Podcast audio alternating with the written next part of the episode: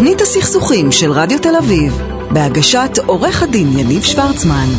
ערב טוב, תוכנית הסכסוכים, אני יניב שוורצמן. זוכרים? החלטתי להביא מדי שבוע שאלה שהגיעה אליי בפייסבוק, ולהסביר כיצד מתמודדים עם המצב הלא נעים. זוכרים את עקרון העל? אין שום חוכמה אלוהית. הכל ניסיון, אינטואיציה נכונה ושיעורי בית רגע לפני שאתם מתחילים לפעול. בגלל שהנושא האישי של הפונה בטיפול והוא רגיש, אז החלטתי הפעם לא להעלות את הפונה כשלא יזהו אותו, אבל כן קיבלתי הסכמה לשאול את השאלה העקרונית. השאלה הרלוונטית לכל סטודנט וסטודנטיות, או האמת היא כל מי שלומד איפשהו. תפסו את הסטודנט במעשה לא ראוי, התלבשות לא ראויה, התבטאות לא ראויה. היום בעידן הקורונה ולימודי הזום הדברים מתועדים מעבר לזה שהם יכולים להיות חמורים. המוסד האקדמי החליט על השעיה או הרחקה, והשאלה מה עושים. הנה עימות בין לא שווים, הרי אתם לא באמת במעמד של לריב או להתעמת עם המוסד האקדמי שלכם, ש, שלכם, להם יש חופש אקדמי, אתם זקוקים לתואר, ונכון, יש תקנון ויש כללים ברורים למתי אפשר להרחיק ולהשעות, אבל בואו נראה איך אפשר לא להגיע לעורכי דין ובתי משפט. הדבר הראשון זה אל תתגוננו ישר. נסו להבין, בעצם לא נסו, אלא תבינו באופן מוחלט מה הטענה נגדכם. יש לכל אחד מאיתנו נטייה להגיב ישר כדי להדוף את האשמה, אנחנו לא רוצים להיות אשמים, מבלי להבין מה הבעיה ובדיוק מה טוענים נגדנו, ואז קורים שני דברים. או שאנחנו לא עונים על הטענה נגדנו, וזה מרגיז ובצדק את הצד השני, כי הוא חושב שאנחנו מנסים להתחמק מתשובה עניינית ורצינית.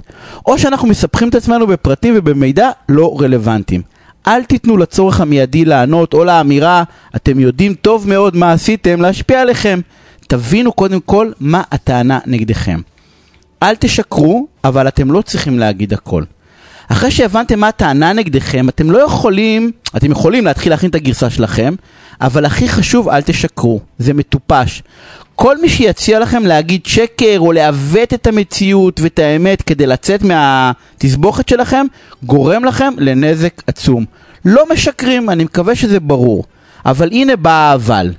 לא לשקר לא אומר בהכרח להגיד הכל מהכל. אז מה צריך להגיד? מה שרלוונטי. רק מה שרלוונטי, כי אתם יודעים מה טוענים נגדכם.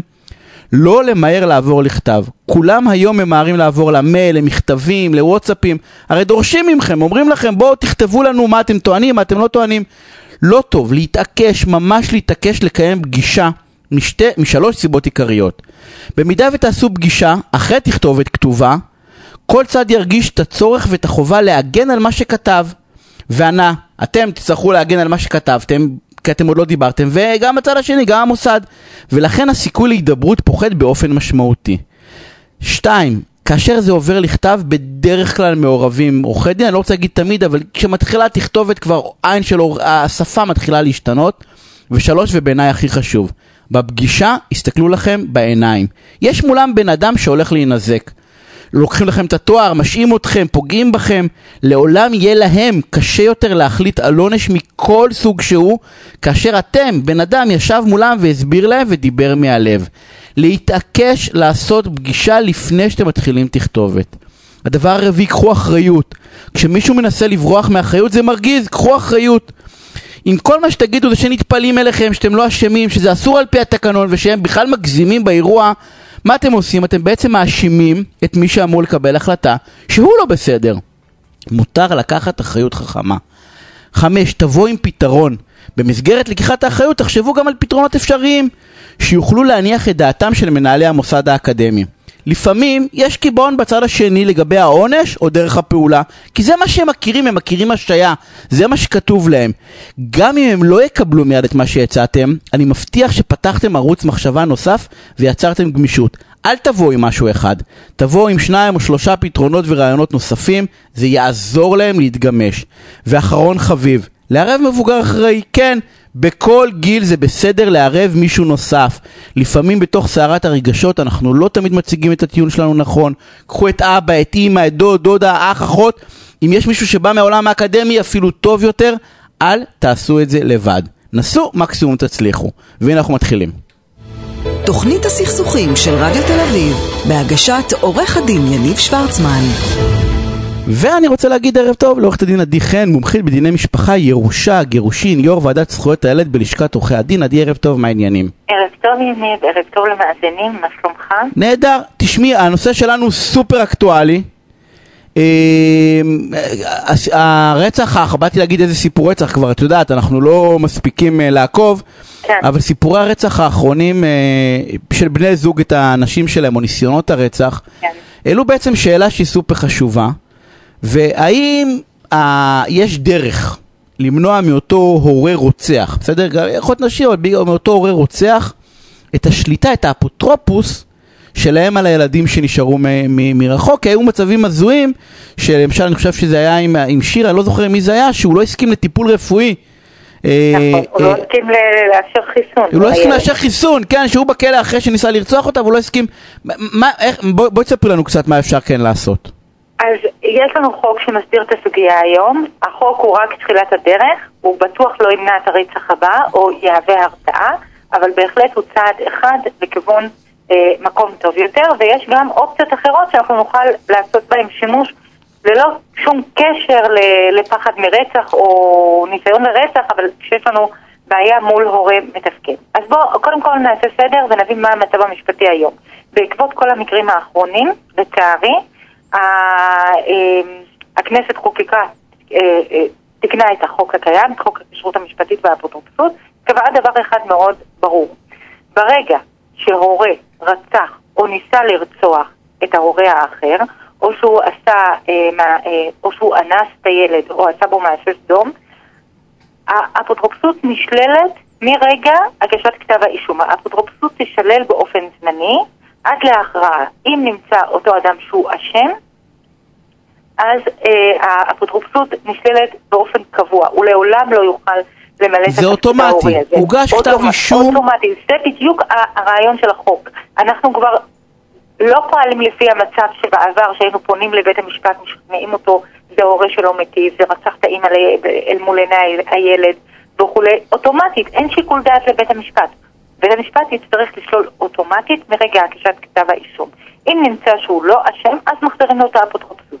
מה שעוד מיוחד אה, בחוק, שהחוק מעביר את נטל ההוכחה על ההורה הפוגע. אם אתה רוצה עדיין להמשיך ולקבל החלטות עבור הילד, אז תתכבד, תגיש בקשה לבית המשפט, תראה שיש נסיבות מיוחדות. נניח, יש, יש מקרים שאתה מכיר בהרבה מאוד אה, פסקי דין פליליים שקראנו כבר בתור סטודנטים, שנעשה מעשה רצח כתוצאה מ... מ מהגנה עצמית או אני מנסיבות חושב- מאוד מאוד מיוחדות. אוקיי, אני... אז אוקיי, ואז שם, אז כן אני יכול לשכנע? יכול להיות, אם אה, לא פעם ולא פעמיים קראנו על, על תיקים כאלה, שבסופו של דבר הקורבן במשך כל החיים הוא זה שרצח את הצד האחר. החוק הזה עבר, נכון? החוק הזה קיים כבר. החוק הזה הוא קיים והוא חדיש. לא, אבל אני אומר, הוא כבר עבר קריאה שלי, הוא הוא חוק. זה לא הוא הצעת הוא חוק, זה הוא חוק. תיקון 19 יש- לחוק הכשרות המשפטית והאפוטרופסות. בעצם המחוקק פה מאמץ את כל אה, הנורמות של האמנה לזכויות הילד, האמנה הבינלאומית. אם אתה רוצה להיות הורה, ואתה רוצה לקבל החלטות עבור הילד, בענייני רפואה, בענייני חינוך, בכל עניין אחר, אז קודם כל תמלא אתה את התפקידים ההוריים שלך. זה תקף, הזכות היא של הילד. זה תקף, לא ל- של- אבל זה תקף לעד? כאילו זה תקף, כאילו ברגע שהורשע, לצורך העניין, הרוצח עכשיו של דיאנה, נניח ישתחרר עוד עשר שנים מהכלא, אה, הילד עדיין קטין, הילד עדיין קטין, בדיוק, אז- אז אז הוא עדיין, הוא לא אפוטרופוס שלו, נכון? הוא לא אפוטרופוס, נשללת ממנו, ואם הוא ירצה לחזור להיות אפוטרופוס, הוא צריך להגיש בקשה. אז הוא צריך לפנות לבית המשפט. נטל ההוכחה למי עובר הילד, עליו. למי הילד עובר? הילדים? אז זהו, צריך שיהיה אפוטרופוס מחליף, אוקיי? ואם אנחנו מדברים, לרוב הסביבה המשפחתית היא סביבה חמה ותומכת, אבל אתה אמור לבחור לפחות אחד או כמה מבין האנשים האלה, אחד לפחות לנושא בריאות, אפשר אחד לכל הנושאים, אבל עדיף שיהיו לפחות שניים, אחד לנושא הרכוש. בית המשפט יצטרך לראות מי ההורה, מי המחליף המתאים ביותר. אבל פה הייתי רוצה לעצור על נקודה מסוימת ולהסביר. אפשר לעשות שימוש במסמך שנקרא מסמך הבעת רצון. אדם שהוא אפוטרופוס לקטין, או אפילו אפוטרופוס לאחד, לקשיש, לאחד מההורים שלו, והוא דואג מה יהיה ביום שאחרי, ביום אחרי שהוא ילך מהעולם, או ביום שהוא לא יוכל לתפקד יותר, אז ראוי שיעשה שימוש במסמך הזה, מסמך הבעת רצון. אם, אם, אם אנחנו שמים לב, בסביבה, ש... בסביבה היום, עקב הקורונה, יש לנו המון מורדמים ומונשמים. מה קורה לאנשים האלה? אם הם אפוטרופסים, אז, אז בדיוק מסמך הבעת רצון נכנס לתוקף כשאותו הורה לא יכול יותר לקבל החלטות. ולא יכול לדאוג יותר לא לעצמו ולא לקטין. זה, חל, זה, זה, חלק מצ, זה, גם... זה חלק מצוואה? לא. זה מסמך לא, נפרד. צוואה, אותו דבר אפשר לעשות בצוואה פה, אבל חשוב לי להדגיש שהבעת הרצון, אם זה במסמך הבעת רצון, שכאמור מגן עלינו בתקופת החיים אבל אנחנו לא כשרים, או בצוואה שזה בתקופה שלאחר הפטירה, אוקיי? יש כאן רק הבעת רצון, אמירה, יכולת שליטה מסוימת, אבל אין, אין, אה, אין חותמת אוטומטית. בית המשפט יצטרך לבחון אם, אם אותו מחליף באמת מתאים לשמש אפוטרופוס לקטין או לקשיש, ולבדוק אם הטובה של אותו אדם שמבקשים למנות לו את, את אותו אפוטרופוס באמת עולה בקנה אחד עם אותו מינוי, ואם כן, אז באמת בית משפט יתייחס לרצון של אותו שזה אדם. שזה בדרך כלל יהיה, אני מניח, סבא, סבתא, דוד, הדוד, נכון? אני חושב ש... תתפלל לשמוע. אצל מיכל סלע לדעתי זה אחותה. אני מצטערת להגיד לך, אבל פה יש באג נוסף שמתייחס לחוק אומנת ילדים. לא תמיד סבא וסבתא, לפעמים סבא וסבתא הם מבוגרים והמצב הבריאותי שלהם לא... אחות, לא, מישהו דוד, אחד הדודים. אז, אז הם לא... גם אם הם מעל גיל 56, אז יש, יש בעיה, אוקיי? לרוב ימנו את הדודה הצעירה יותר, זה מה שהולך היום. כן, כן, בסדר, זה לגיטימי דרך אגב, לא, אז אני אומר, סתם אני זוכר בסיפור של מיכל סלע, לדעתי הילדים שלהם גדלים עם, אה, ילדיי, ילדיי, לא זוכר מה, גדלים עם אחותה או משהו. עם הדודה. עם הדודה, כן, כן. נכון, נכון, בגלל מגבלות הגיל, וחבל, כי היום, באלף 70 של היום זה כמו 55. לגמרי. של העבר, וב' הם באמת, היום הסבים והסבתות יותר פנויים לטפל. אז בגדול, בגדול יש בעצם שורה, שורה של עבירות, שברגע שאני, מישהו עשה אותם, חס ושלום, אז הוא בעצם... זה רצח, ניסיון רצח, אונס או מעשה סדום. זה החוק. חבל שהחוק, אני אתן לך דוגמה למה, למה אני רואה שהחוק טעון עדיין תיקון. היה מקרה אחד כן. שאבא אה, דקר את האימא, מספר דקירות, כן? מתוך מטרה לרצוח אותה כשהיא הכניסה את הילד ל, אה, אה, לרכב.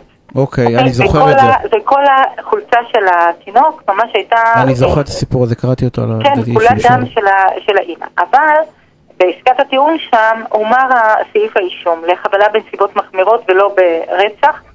ולא בניסיון לרצח, ואז החוק הזה לא יחול. הנה אני נותנת לך דוגמה של חוק שלא חל. כי זה, לא, כי דבר, זה לא ניסיון לרצח, אוקיי. כן, עוד דבר, אנחנו לא מתייחסים בחוק הזה להתעללות מינית של הורה ב, בילדים, אוקיי? ובדרך כלל זה קורה ככה. אני ראיתי את זה. לפעמים אבא מתחיל עם הבת, אחר כך הבת עוברת לסבא, או, או מתחילים עם עוד מישהו מהמשפחה. עכשיו, אנחנו, החוק, המחוקק מדבר על אונס. להתעלל בהתעללות מינית בקטין, המעשה עצמו הוא לא הפקטור, כמה חדרו לגופו של הקטין, כמה פגעו בנופו, בגופו של הקטין. אני רק אגיד לך, אני, אני מבין מה את אומרת, זו סוגיה מה זה מורכבת, כי רצות לי בראש כל כך הרבה שאלות ואין לנו פשוט uh, זמן, כן. כי, כי אני בא ואני אומר רגע, השאלה אם זה לא מדרון חלק, חלקלה גם להפך, כן, כאילו. זה ח... ברור, ברור, כאילו, את יודעת איפה, איפה עובר... כן, לא, אז אני בא ואומר, אני מסכים איתך שלמשל, זה של ניסיון הריגה ובגלל זה לא נכנס שזה הזעה בעיניי, כן? נכון. אה, נכון. צריך, אה, לדעתי, אם המעשה נעשה... לא, אני לא חושב שכל כתב אישום נגד פגיעה בילד צריך אוטומטית לשלול, אה, כאילו זה כל כתב אישום מכל סוג לא שהוא. תראה, לפעמים בוא נהיה באמת... על פגיעה בילד? על פגיעה בילד כל כתב אישום. על אישה גברים אני לא נכנס כי זה מורכב מדי, אני לא יודע, את יודעת, אבל פגיעה בילד, בילד כל פגיעה, אלימות נגד ילד... פגיעה שוכחה, כן. אני... אם אתה מוכיח... כן, כתב אישום, לא, לא, כתב אישום. כתב אישום, אחרי, הסתיים כתב אישום בזיכוי, מעולה, תקבל את הילד חזרה, תדרוש פיצוי. אבל כל פגיעה בילד מכל סוג שהוא, לדעתי זה צריך להיכנס באופן רחב. פגעת בילד, יש כתב אישום נגדך, תתקדם, לא, לא תלונה במשטרה או משהו, כתב אישום. עבר כבר את ה... נכון. חד משמעית. עדי, אנחנו חייבים לסיים, אה, תודה רבה. אה, אנחנו רוצים להפסקת פרסומות קצרה, אבל רגע, אני רוצה להגיד תודה לדוד מירן, שנמצא, לא היה, עדיין נמצא, לתפעול הטכני, לנבר סולומון שעורכת ומפיקה. מיד אחרי הפסקת הפרסומות המאוד קצרה, אנחנו נדבר על שיחה קשה, אנחנו נדבר האם צריכים לעדכן הסכמי עבודה בעידן הקורונה, תישארו, יהיה מרתק, ביי. תוכנית הסכסוכים של רדיו תל אביב, בהגשת עורך הדין יניב שוורצמן. וחזרנו, והנושא הבא רלוונטי בעצם לדעתי לכולם, אולי חוץ מלעצמאים, אבל גם כל מי שעובד או מעסיק אה, עובדים. אני רוצה להגיד ערב טוב לעורכת הדין אה, ליזה דמארי בן שחר, מה העניינים ליזה? מעולה, ערב טוב. מתמחה בזכויות בעולם העבודה. אכן. ותשמעי, אני יש שאלה אחת שהיא שאלת, אה, היא רלוונטית לכולם, בסדר? הקורונה שינתה לנו את מערכת יחסי העבודה באופן דרמטי. נכון. ו- ובעצם כולם נכנסו לתקופה הזאת עם הסכמי עבודה. שמגדירים שעות וימים, ו- ואת יודעת, לכל אחד הסכם עבודה שלו. והשאלה הראשונה זה אם, אם, אם, אם כל העובדים וכל המעסיקים צריכים בעצם לעדכן את, את, ה- את ההסכם עבודה למשהו שאת יודעת, ש- ש- שרלוונטי לתקופה, שמתייחס לסגרים, ללא סגרים, למסכות, לחיסונים, לכל מה שקשור לקורונה.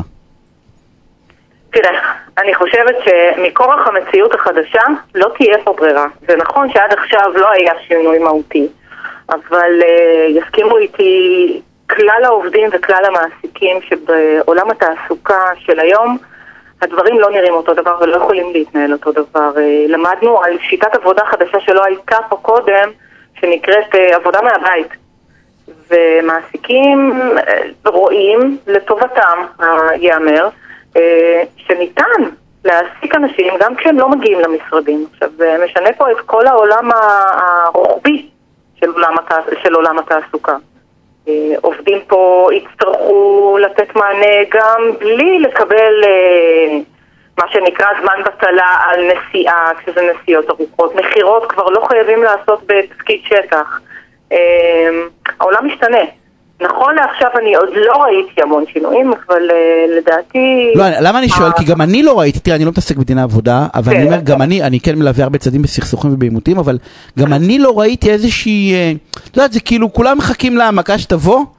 זה נכון, זה נכון, זה נכון. יש נסיעות, למשל, שאין נסיעות, יש המון דברים, את יודעת, נותנים אשל כזה לאכול, יש המון המון דברים שאין אותם.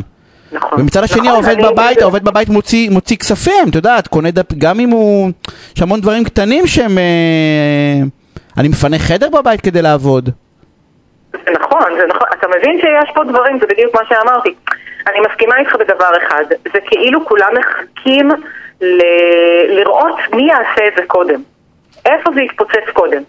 אה, אבל אין לי ספק שבקנה של בית הדין לעבודה אה, מתחילים, מתחיל להיערם לו שם אה, מצבור של תביעות על זכויות שלכאורה קיימות בהסכם העבודה, אבל אין אותן. למשל, סוכן שטח היה רגיל לקבל כך וכך בגין כך וכך עמלות וזמן בטלה וכולי וכולי. ואין לו את זה עכשיו, יש לו את אותן מכירות. אבל זה כבר לא אותן מכירות בדיוק, והוא לא חייב להגיע לרופאים, וזה פגישות בזום. אמ, אני, אני מסכימה איתך לגמרי שאף אחד עוד לא עושה את הצעד, כולם מחכים שיקרה משהו בשביל. אנחנו צריכים לזכור שהמשהו הזה כבר קרה ב-15 למרץ 2020. אמ, ועולם העבודה, זה, זה מה שצריך לזכור על עולם העבודה. עולם העבודה מתפתח להסתמך על פסיקות, תמיד, אין מה לעשות. מה קרה תחום ב-15 אתה- לשלישי? אני במתח. מה קרה ב-15 לשלישי הסגר? 2020? הסגר הראשון? אה, נכון? כן, לא, נראה, אני- יש כל כך הרבה סגרים, אני לא זוכר, אומרים לי תאריך כזה דרמטי. אבל זה בס... התאריך הכי דרמטי. תסתכל על התאריך הזה, זה התאריך שבו השתנו החיים שלנו לעד. אמ, אה, וואי, זה נשמע דרמטי, אני לא בטוח אם זה טובה או לרעה, את יודעת, כי התקופה אני רק... לא אמרתי לרעה, אל תיקח אותי לרעה או לטובה. אבל הם השתנו. איזה, דברים את חושבת מההיכרות שלך? הנה, אמרת משהו שהוא מדהים. זמן בטלה למשל כבר לא קיים. בסדר? זה מושג ש... את יודעת, זה גם מרגיז אותי, אני מרצה למשל, אז פתאום מנסים לקלף אותי, סליחה שאני אומר את זה, בשעת זה הרצאה, כי כאילו אני לא נוסע. את יודעת, כאילו... זה נכון, גם לי, גם- אני מרצה וגם לי לא, את אז. אני בא, הזמן בטלה לא קיים. אוקיי. נכון. מה, אבל מה, מה עוד לא קיים? מה, מה, עוד, מה לדעתך היום אם מעסיק שומע אותנו הוא עובד? בסדר? כי זה הדדי הרי, כן? הרי תריבו על זה. אז חבל, אה, מה לדעתך צריך לשנות בהסכמים? כאילו, מה, מה, מה, מה, מה מתכונת דרמטי? שעות העבודה. בוא נדבר רגע על מתכונת שעות העבודה. אנחנו רגילים 9 עד 5, אנחנו רגילים 182 שעות משרה מלאה, נכון? נכון. עבודה מהבית זה 182 שעות? בתחושה זה ש- זה לא. 2,500 בתחושה זה לא, שעות. זה כן. 24/7. נכון. בתחושה זה 24/7. נכון. ולכן מתכונת שעות חייבת להשתנות. משהו חייב להשתנות פה, זה חייב, בוא נתחיל מהשורש, זה חייב להשתנות. אי אפשר לבוא ולומר לעובד, ותראה, אני, אני רואה מנותני שירות שאני מקבלת uh, מהם שירות. אתה... עכשיו, למשל, מעסיק יכול לומר לאנשים שעבדו במשמרות 9 עד 5, חבר'ה, אתם עובדים מהבית. 9 עד 4 ו-4 עד 12 בלילה, 8 שעות. מה, אני אמרתי לא? זה 8 שעות. אבל תיקח אדם שעכשיו צריך להתחיל משמרת ב-4 בצהריים בבית, איפה כל הילדים? בהנחה שיש לו שני ילדים בממוצע. הם בבית, שעה ארבע בצהריים, הם כל היום היו בזום, מעולה, פינית לו את הזמן. אה, את המחשב הילד שלו לא צריך כבר, הוא יעבוד על המחשב עכשיו. מ-4 עד 12 בלילה, סביר? מה עם חיי המשפחה? מתכונת שעות העבודה חייבת להשתנות. כלל ראשון לדעתי. ו- ולקחת, ל- ו- ו- וזה לדעתי תהיה אחת התביעות הראשונות, שעות עבודה, להגיד סליחה מאוד, זה כמו כוננות כזה, כן? אני בבית, אני. בכוננות כל הזמן, בסדר? כאילו.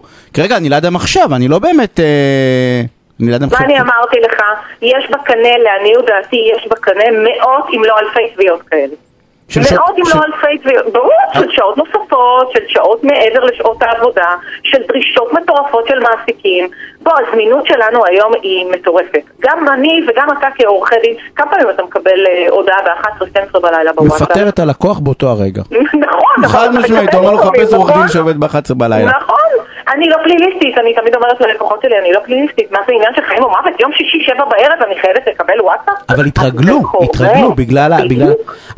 אז, אמרנו הנה שעות עבודה, זמן בטלה, מה, עוד- שעות עבודה דרך אגב זה דרמטי לדעתי, כי, כל הדפוס ישתנה, מה עוד? אבל הדפוס חייב להשתנות, מה עוד? אה, נסיעות אין, נכון? בכלל. אין נסיעות. אפס. אין נסיעות בכלל. עוד רכיב שירד, אה, החזקת אוטו, לא מחזיקים לך את האוטו יותר. אין לך אוטו, נכון, אשל אין לך. בוא עכשיו קרנות השתלמות. לא, אני חייבת לתת קרן השתלמות. מה, הבראה. בוא נראה. הבראה חייבת להיות במתכונת שהיא היום? לא בטוח.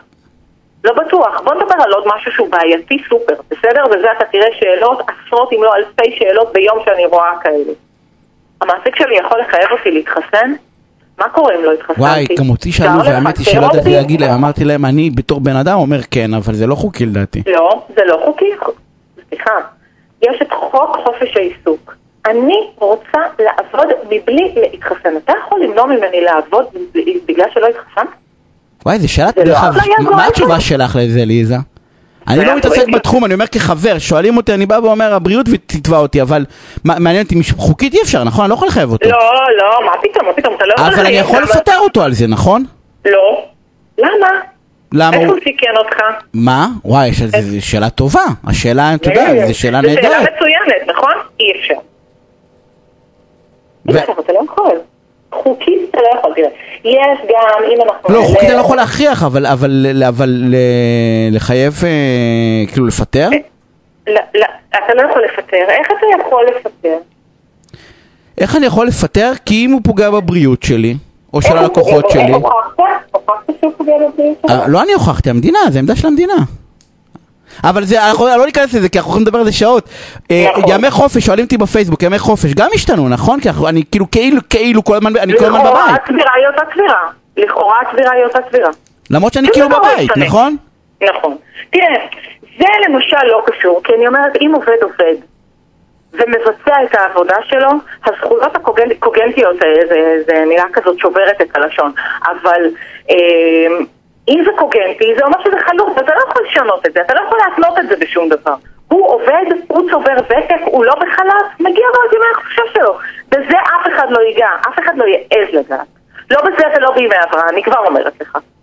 אבל מתכונות של שעות עבודה צריכות להשתנות בעיקר. אני חושבת, אם אתה שואל אותי, איפשהו גם שכר המינימום צריך... אה. לא, אבל- אבל לא רק זה, גם אם למישהו יהיה אומץ, הוא ישנה גם את זה. תגידי, למה שהמעסיק שלו יתחלק איתי בארנונה שלי? אם אני משלם חדר ומפנה בשביל זה אבל חדר? זה נכון, זה בדיוק מה שאני אומרת לך. שיבקש שישלם לי חלק. מהארנונה שלי. אין, הגבולות פה ב- בצורה כזאת שכמעט אין גבול. מחשב, חשמל. בלה, יודעת, יש כל מיני דברים, גם אם אתה מביא לי טכנית המחשב, את יודעת, אני משלם חשמל. כל היום בחדר שלא שילמתי חשמל כל היום. עכשיו בוא, בוא נאמר שאין לי מצלמה, אין לי מצלמה במחשב. והמעסיק שלי אמר לי, תראי, אני צריך אה, ישיבות זום. אז לא, שיקנה המצלמה, לך, זה זה כאילו טכנית פתיר, שתקנה. טכנית הכל פתיר. אבל זה כמה פרטיות, דרך אגב, לו 200 אפרופו. מה?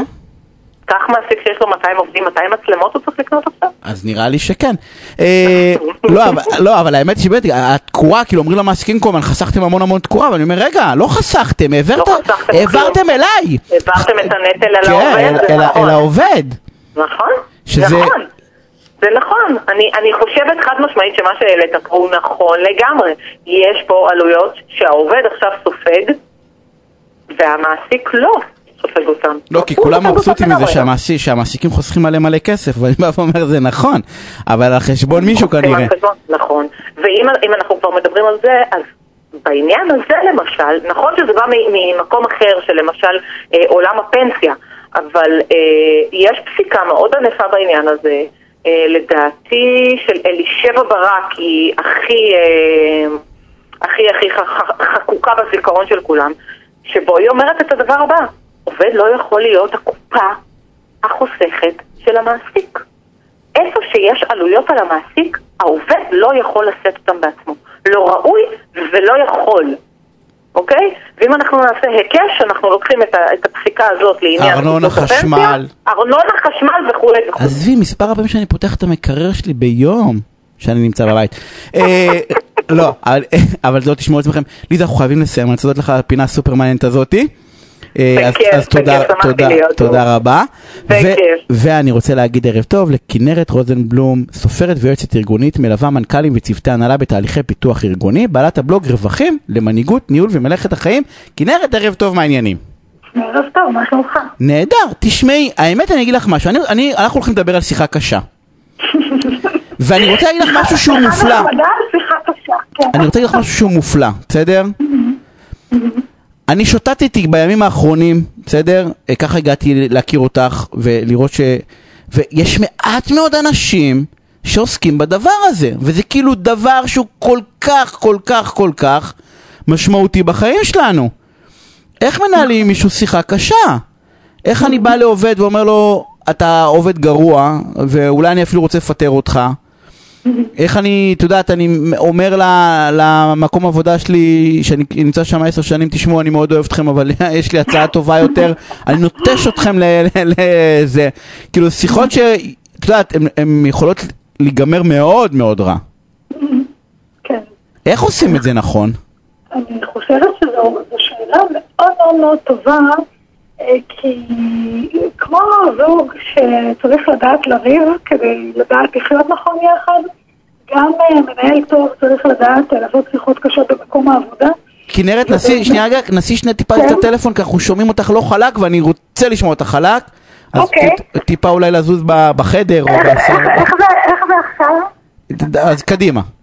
כן, אוקיי. כן, יותר טוב, יותר טוב, כן, כן. אז, אז, אז, אז תראה, אז אחד התנאים, אה, אתה לגמרי עושה, אה, מעביר אותם, מעביר אותנו לאחד התנאים הכי חשובים ב- בשיחה קשה, ל- לדאוג לתנאים טובים לשיחה, בגלל שאחד הדברים הכי קשים בשיחה, שאם דואגים למה שנקרא ב- גם בייעוצית וגם בטיפולית וגם בתיאטרון setting, כלומר כל התנאים הסביבתיים, אם התנאים הסביבתיים מבאסים, קשים, לא נותנים אינטימיות, לא מאפשרים מרחב, אז השיחה תהיה הרבה הרבה יותר קשה והיא תתפספס. אז קודם כל רצוי מאוד מאוד שזה לא יהיה בטלפון, ואם אפשר שזה, לא יהיה בזום חלילה.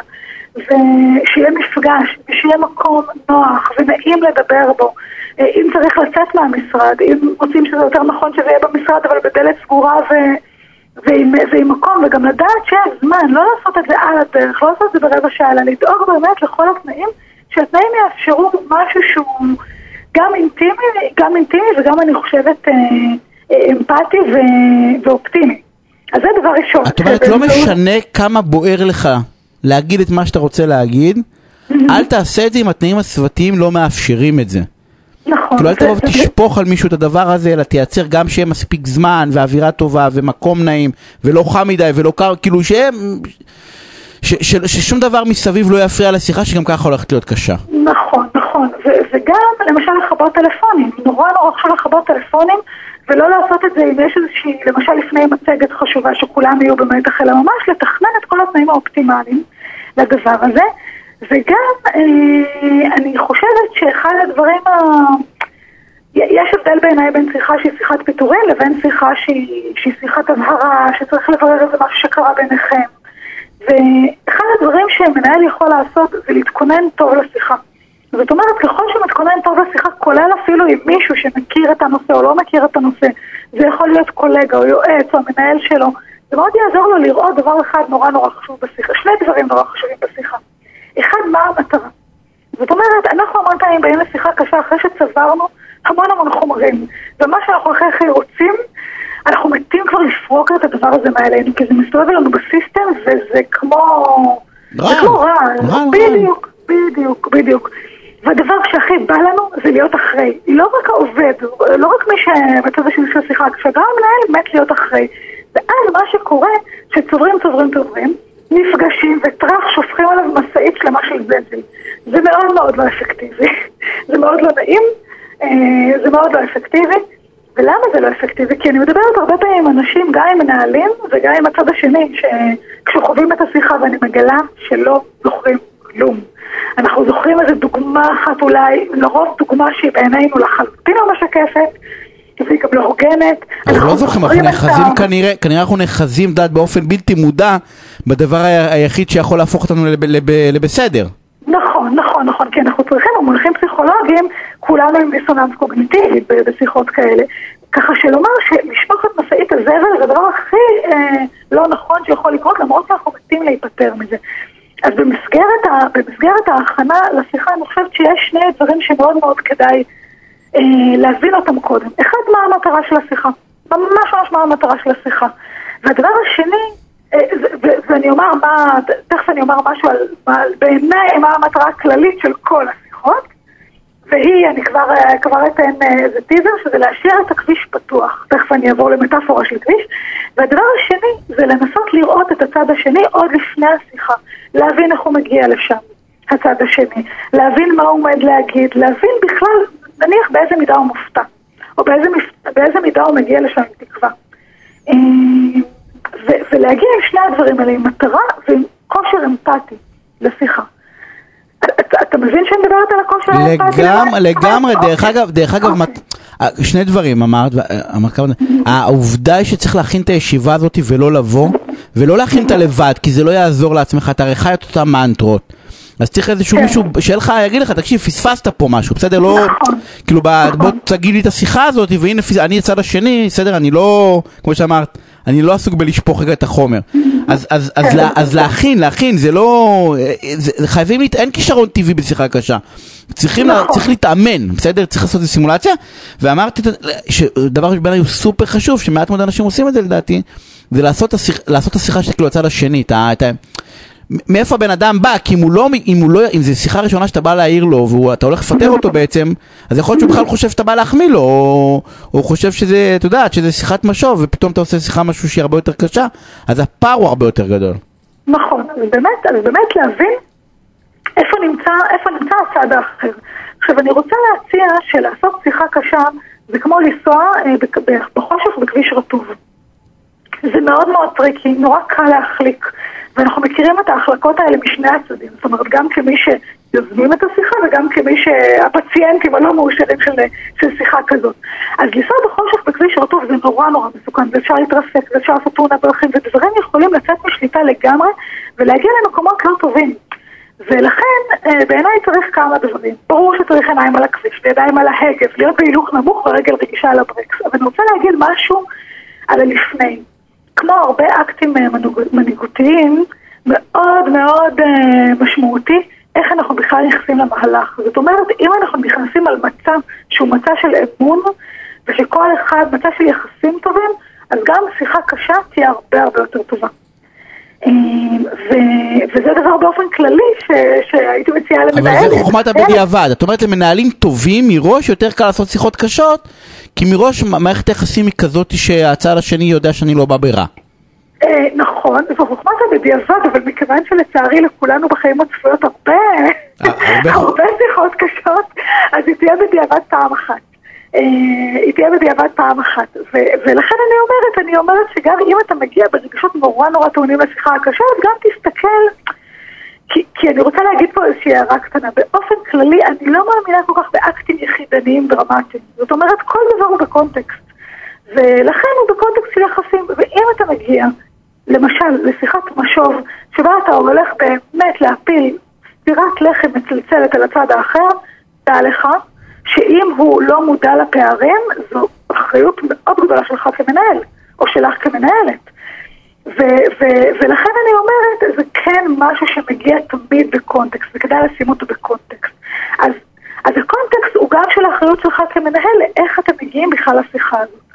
אז מה שאני מציעה זה כשעושים, אה, כשעושים שיחה כזאת ודואגים לתנאים מתאימים, אני, אחד הדברים שאני חושבת שנורא מוריד לחץ זה להגיד גם לעצמך, כמי שמנהלת את השיחה הזאת, וגם לצד האחר להגיד, תשמע, יש לנו אה, משהו לא פשוט על הפרק, אנחנו לא חייבים לגמור את זה בפגישה אחת. אני אומרת את זה כי הרבה פעמים אחד הלחצים אה, שיש לשיחה כזאת זה להציף את הנושא, לברר אותו, להגיע למסקנות והכל נניח בשעה. זה מאוד מאוד קשה, גם הצד האחר הוא קצת אה, בדרך כלל מופתע. אה, גם אם הוא יודע הכל, הוא תמיד מופתע. תמיד זו שיחה לא כן, נעימה, לא משנה איך כן, אומרים אותה. כן, כן, תמיד המשקל הוא כבד, ויש משהו טוב ומבטיח ולומר, תראה, לא נתחיל ולסיים את זה, אם נצטרך נעשה עוד פגישה, זה נותן המון מרחב לא להיות נורא במגננה. כי מזה אנחנו מפחדים, בכביש הרטוב הזה אנחנו פוחדים מהחלקות, אנחנו פוחדים שמשהו יקפוץ לנו לכביש. מה זה ההחלקות האלה? ההחלקות האלה זה הסלמות שנכנסות לפינות. זה להתווכח נורא על איזשהם פרטים. ואז בעצם כשמשאירים זמן, או שמראש באים והם אומרים, אז, אז אתה שולח את כולם, אתה אומר, אוקיי, אנחנו נפגשים הרי שיחת המשך עוד מחר, או, או בערב, או לא משנה מה, אתה בעצם משאיר את האופציה להידברות. כן, כן, ואז הצד האחר מרגיש שאתה לא בא עם גיליוטינה, שאתה בא עם אורך רוח ושאתה רוצה יחד איתו לברר את הדברים האלה לעומק. אנשים הרבה פעמים יוצאים תחושת אה, חוסר הוגנות משיחות כאלה, ואנחנו יכולים להבין את הדבר הזה, כי אנחנו הרי אף פעם, כמה הגונים שנהיה, אנחנו אף פעם לא יכולים לראות את התמונה מכל הצדדים שלה. ולכן השיחה הזאת, או שיחות כאלה יכולות לעזור, לברר, לברר את הדברים. אבל זה לוקח זמן, זה לוקח זמן לצאת ממגננה, ולצאת מהחרדה ששיחות כאלה גורמות. החרדה אגב ההדדית, אוקיי? כנראה אנחנו, אנחנו כן. חייבים לסיים, אין, אין, כן. אין, זה נושא שאנחנו אנחנו נעשה, אנחנו נעשה, כי כן. אמר, אני אמ- לא אמרתי בתחילת הזה, אבל זה, אני כל פעם לוקח איזה אישו אחר, שיחות קשות זה מה שאנחנו יכולים לפצח, כי אם אנחנו נדע לנהל שיחות uh, קשות טוב, אז כן. אנחנו נדע להימנע אחרי זה מעימותים מיותרים לחלוטין. אז אני רוצה להודות לך על השיחה הסופר מעניינת הזאתי. אה, אה, אנחנו נעשה אה, פינת המשך הדבר הזה. אנחנו מיד אחרי הפרסומות חוזרים לנושא שהוא גם כן רלוונטי לכל מי שרוצה לעשות פרגולה, רוצה לפתוח חלון, רוצה לעשות עוד חדר, ולא לעצבן לא את השכנים ולא את העירייה, אז תחזרו, פרסומות. תוכנית הסכסוכים של רדיו תל אביב, בהגשת עורך הדין יניב שוורצמן. ואני רוצה להגיד ערב טוב לעורך דין נדיר אביעד, מנהל מחלקת מקרקעין ונדל"ן, שותף במשרד בורחובסקי ושות'. נדיר, ערב טוב, מה העניינים? ערב טוב, מצוין, מה שלומך? התגעגעתי. הדדי, כמו תמיד. Uh, תשמע, הנושא הבא, באמת, הוא, הוא, הוא רלוונטי לכל כך הרבה אנשים, וכל כך הרבה אנשים עושים שטויות בתחום הזה, ואחרי זה אנחנו מתפרנסים מהשטויות שלהם. Uh, אז בוא בניגוד לרצון שלנו להתפרנס, בוא ננסה למנוע את השטויות. אני רוצה לעשות פרגולה במרפסת או בגינה, או אני נניח רוצה, אתה יודע, לבנות עוד, uh, אני גר ב, על הגג, אני רוצה לבנות עוד חדר. או להוסיף חדר, או... אתה רוצה לשנות בינוי קיים. כן, כן, אבל גם לא... לשנות בינוי אבל קיים. גם לא גדול, אתה יודע, לעשות אה, פרגולה, בסדר? לא צריך משהו אדיר כזה. בא לי, יש קצת שמש. אתה אומר לעצמך, אני בדירת פנטהאוז. מה אכפת למחוקק, מה אכפת לאנשים האחרים שאני אה, אבנה פרגולה? מה משנה נכון, להם אם אני אוסיף חדר? להם? למה כואב להם? על הגג שלי שלא פוגע באף אחד. נכון. ואני מבין אותם. איך? מי אתה מבין? אני מבין את האנשים ששואלים את השאלה. אני לא, אני חושב שהם צרי עין שלא ברא השטן, אבל זה אני. מה? אתה תקני דירת גג. אבל בואו ננסה אה, להסביר רגע בגדול. אנחנו מדברים למעשה בעולם התכנון והבנייה. נכון. זה למעשה העולם שאנחנו חיים בו כרגע בהקשר הזה. אה, במדינת ישראל, בכל חלקה, בכל מגרש, יש לנו תוכנית בניין עיר, זה השם המונח המקצועי, שקובעת ומגדירה מה ניתן לבנות ואיך ניתן לבנות וכולי, והשאלה היא למה. למה חשוב בכלל שתהיה תוכנית שמגדירה לנו כמה אה, אה, מטרים אפשר לבנות, איפה אפשר לבנות וכולי? כי אנחנו חיים בעולם מאוד דינמי, אנחנו חיים בעולם שאנחנו לא רוצים לגור אחד על השני.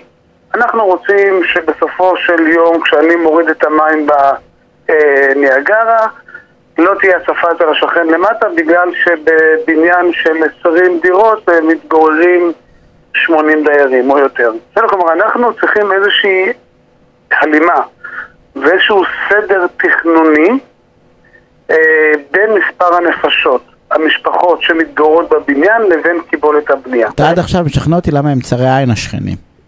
אז, אז, אז בוא נסביר אנחנו צריכים את הסדר הזה. לא, אין בעיה. אבל מה לא הקשר? אני איתך. מה, אני רוצה פרגולה. במרפסת שלי, מה אכפת לשכנים שלי שאני אעשה פרגולה? אני לא, לא מגדיל להם את מספר הד- הדי- הדיירים. לקחת את המקרה הקלאסי הפשוט, ואתה יודע מה, אני שמח גם שלקחת את המקרה הזה. הכי פשוט? לא רוצה כאילו, אתה. אוכל, אתה יודע לא. משהו? עזוב, סוגר מרפסת לחדר, אני יש לי שלושה ילדים, עוד אחד אה, נניח יבוא, ואני רוצה חדר גם בשבילו. מה אכפת לך שסגרתי את המרפסת? לא הגדלתי את מספר ה... אתה יודע, למה לא? המשפחות. למה לא? במקרה שלך לא, במקרה אחר אני סוגר חדר בדרך כלל, כי מה קרה? כי נולד לי אז עוד ילד, או כשאני רוצה לאכלס, או שבמקרה מאוד מפתיע ולא אה, חריג, אני במקרה משכיר את היחידת דיור שהיא במקרה מחסן, אני משכיר אותה והופך אותה אה, לדירה בפני עצמה. כלומר, ברור שהדברים הקטנים שלא משפיעים באופן מהותי על התכנון, על גידול האוכלוסייה, על הצפיפות, המחוקק הבין אחרי הרבה מאוד שנים, וזו דוגמה נהדרת שאני ואתה משוחחים לגבי פרגולה, כי עד שנת 2014 כדי לבנות פרגולה הייתי צריך לגשת לוועדה המקומית, שזו הרשות שאחראית על הנפקת היתרים, להסביר להם עם תוכנית אה, בקשה להיתר, תראו אני רוצה לבנות פקקטה איזושהי פרגולה בחצר שלי, שברור שהיא לא מפריעה לאף אחד. והמחוקק הבין שכל אה, העמסת יתר על ועדות התכנון בבקשות לבנייה או לתוספות שהן לא באמת משפיעות על התכנון, שעל זה לא דיברנו, אבל כרגע אני לא רוצה להרחיב, והן לא משפיעות על הצפיפות בבניין או על המערכות הכלליות, אם זה אה, שירותים, ביוב וכולי, המחוקק לא צריך, לא צריך להתייחס לזה ולא צריך לתת את דעתו על כך. זאת אומרת, משנת 2014 תוקן אה, חוק התכנון והבנייה, תיקון 101 המפורסם, שגם מוגדר כחוק הפרגולות, או תיקון הפרגולות, שעשה הבחנה, ביצע הבחנה מאוד מעניינת ונכונה בין דברים שכן יש להם השפעה על כלל האוכלוסייה, על התושבים, על הבניין, לבין הדברים שהם יותר פרטיים שלא באמת כואבים ולא צרי עין כלפי האחרים. והדוגמה הנהדרת זו הפרגולה. אבל גם, אבל גם אז עושים לך את המוות. הרווח. אני סתם במקרה, אתה יודע, מלווה, הרווח בין שזה לזה צריך להיות 40% מכיסוי שמיים, ואסור לך לשים, אה, איך קוראים לזה שעושה לך קיר כזה מפלסטיק? משהו קשיח וכולי, נכון, אבל למה? אתה צריך- אנחנו צריכים להבין למה. למה? אתה יודע, למה? למה אכפת לך? מה, הבית שלי שם, אה, זה מה אכפת לך? אתה- אני אסביר לך, אתה מתגורר בהרצליה. נכון. אל תסגיר, אבל נכון. בהרצל- בהרצליה, מי שעוקב לך בפייסבוק יודע את זה תוך שנייה. עכשיו, בהרצליה כמות הבנייה הבלתי חוקית כנראה שהיא לא משמעותית ואתה לא נכווית אה, מסיטואציה שבה רכשת דירה עם שכנים, מספר שכנים מסוימים ופתאום גילית לאחר 5-10 שנים שהשכנים למטה פתאום התרבו לשלוש משפחות ואז אתה רוצה להחנות את הרכב ברחוב, אין לך חנייה וכשאתה רוצה שקט אין לך, וכשאתה רוצה שהמעלית תהיה פנויה לטובתך אין לך את האפשרות ואז אתה אומר לך, רגע, מה קורה פה? קניתי דירה בבניין של עם עשר דירות וקיבלתי אחרי עשר שנים בניין עם 13 דירות בוודאי שזה משפיע לכן ההגבלות שהמחוקק אמר, תראו, כשאתם רוצים לבנות פרגולה אני רוצה לוודא דבר אחד, שאתם, הישראלי הצפוי, לא בסוף ייקח את הפרגולה ובמקרה יסגור אותה. ובמקרה יהפוך את הפרגולה להוספה של חדר נוסף או שני חדרים לדירה הקיימת. אני רוצה לוודא שבאמת אתה בונה פרגולה. ואיך אני יכול לוודא שאתה אכן בונה פרגולה? שאני מגביל בדברים הקטנים שאתה מקודם ציינת, ששטח הפרגולה לא יהיה מעל 50 מטר או רבע משטח המגרש הגבוה מביניהם, ושיהיה לנו רווחים כי אז אני מבין ויודע ומוודא שהייעוד של הפרגולה יישאר פרגולה. הוא לא עוד חדר כדי שאני אעשה את ה... הוא לא יהיה עוד חדר שאני אעשה אחרי זה פיצול ואת הדירת ארבעה חדרים שאני אהפוך לחמישה ויש לי כאילו עוד יחידת דיור. נכון, נכון, מספיק, מספיק להסתובב בעיר בני ברק, בסדר? כולנו הסתובבנו מדי פעם בעיר בני ברק, לא יודע אם בתקופה האחרונה, אבל מומלץ. ומי שרוצה להבין למה יש חשיבות רבה אה, בתקנות התכנון והבנייה ובחוק, ובשמירה על הבנייה בצורה חוקית, כדי לשמור על התכנון, לשמור על הדיירים, על התושבים, על צפיפות האוכלוסין, תלכו לבני ברק, לכו תראו מה קורה שם. אנחנו... זה, אנחנו... מספיק לי להסתובב ולהבין ולהגיד, רגע, האם אנחנו רוצים לגור בכזה מקום? זה משרת בוודאי את אלו שבונים, ובבני ברק היא גם דוגמה קלאסית של הדדיות. אין צרות עין. כולם. שמה כולם, רק תבנה כדי שיהיה אפשר לשים... אה, וזה בסדר, וזה סטטוס קוו שהוא מובן, כלומר כשאני רוכש דירה בבני ברק, ברור לי שכולם יבנו לי על הראש ובצדדים לכל הכיוונים וזה בסדר. כי גם אני קרוב די אבנה, על הראש ועל. הצדדים ולכולם. מה- הצעדים. הראשונים שאני צריך לעשות? נדיר, אני נניח רוצה לעשות פרגולה עכשיו, אני לא רוצה להסתבך עם אף אחד. אז, לא- אז, אז בואו אז בוא נעשה הבחנה בין הדברים הזניחים לכאורה שמקודם ציינו לבין הדברים היותר המהותיים. אוקיי. המחוקק הגדיר לנו שיש מספר בניות או תוספות שבהן אתה אפילו לא אמור לבקש היתר מהוועדה המקומית. מספיק שתבנה בהתאם למה שהתקנות קבעו, כמו שאמרנו, בפרגולה לצורך העניין 50 מטר או רבע, או שטח שהוא לא עולה על רבע משטח המגרש, וצריך לתת הודעה לוועדה המקומית, תראו הנה, בניתי, עשיתי, להגיש להם איזושהי הודעה שהפעולה בוצעה. אוקיי. בסדר? זה אחד, אם אני לדוגמה רוצה להציב מחסן, דוגמה נוספת, מחסן נכון. בחצר שלי, מח- מחסן יביל, אני לא רוצה לבנות משהו קבע עם חיבורים של תשתיות, משהו ששוב, לא פוגע אה, בהיבט התכנוני ובמערכות, גם פה יש הגדרות מאוד ברורות, מחסן יביל, שטח חצי שעה מטר רבוע, שלח הודעה לוועדה המקומית, הנה, תראו, עשיתי, ביצעתי, והם מתייקים בתיק בניין והכל בסדר, אוקיי? אוקיי. מנגד, אם אני רוצה עכשיו לבצע תוספת של בנייה, להוסיף חדר, כאן בוודאי שאני צריך דבר ראשון לגשת לאדריכל, שים לב, לא לעורך דין, לאדריכל, בסדר? האדריכל, שהאדריכל עורך תוכנית, גרמושקה, או בקשה להיתר, שבמסגרת הבקשה להיתר מתכננים מה הבנייה שאנחנו מבקשים ובודקים אם יש לנו זכויות בנייה לממש את הבנייה הזו. עכשיו, אנחנו הגענו לסוף התוכנית, ומהנקודה הזאת של זכויות בנייה נמשיך שבוע הבא. אני אנסה עוד אחד ולאחר- כזה, כי ולאחר אנחנו- מכן, ואני ולאחר מכן, נדבר על. הקשר בין התכנון לקניין. זה אנחנו נעשה שבוע הבא, ביום שני בשעה שמונה ארבעים קרוב ודאי אה, אה, ניפגש. אז אני רוצה להודות לך נדיר על השיחה הסופר מעניינת הזאתי. אני רוצה להודות. ל- אני רוצה, אה, אה, אה, אנחנו שבוע הבא ביום שני בשעה שמונה בערב נהיה פה, תהיו איתי, לכו להתחסן, תשמרו על עצמכם. אני רוצה להודות לדוד מירן שעל התפעול הטכני, לבר סולומון שערכה והפיקה. דני סידס מיד אחריי, יהיה מעניין, תישארו ותשמרו על הבריאות. ואני שוב פעם אומר, ולכו להתחסן, כן, אני מאלה שאומר לכם, לכו להתחסן, ביי.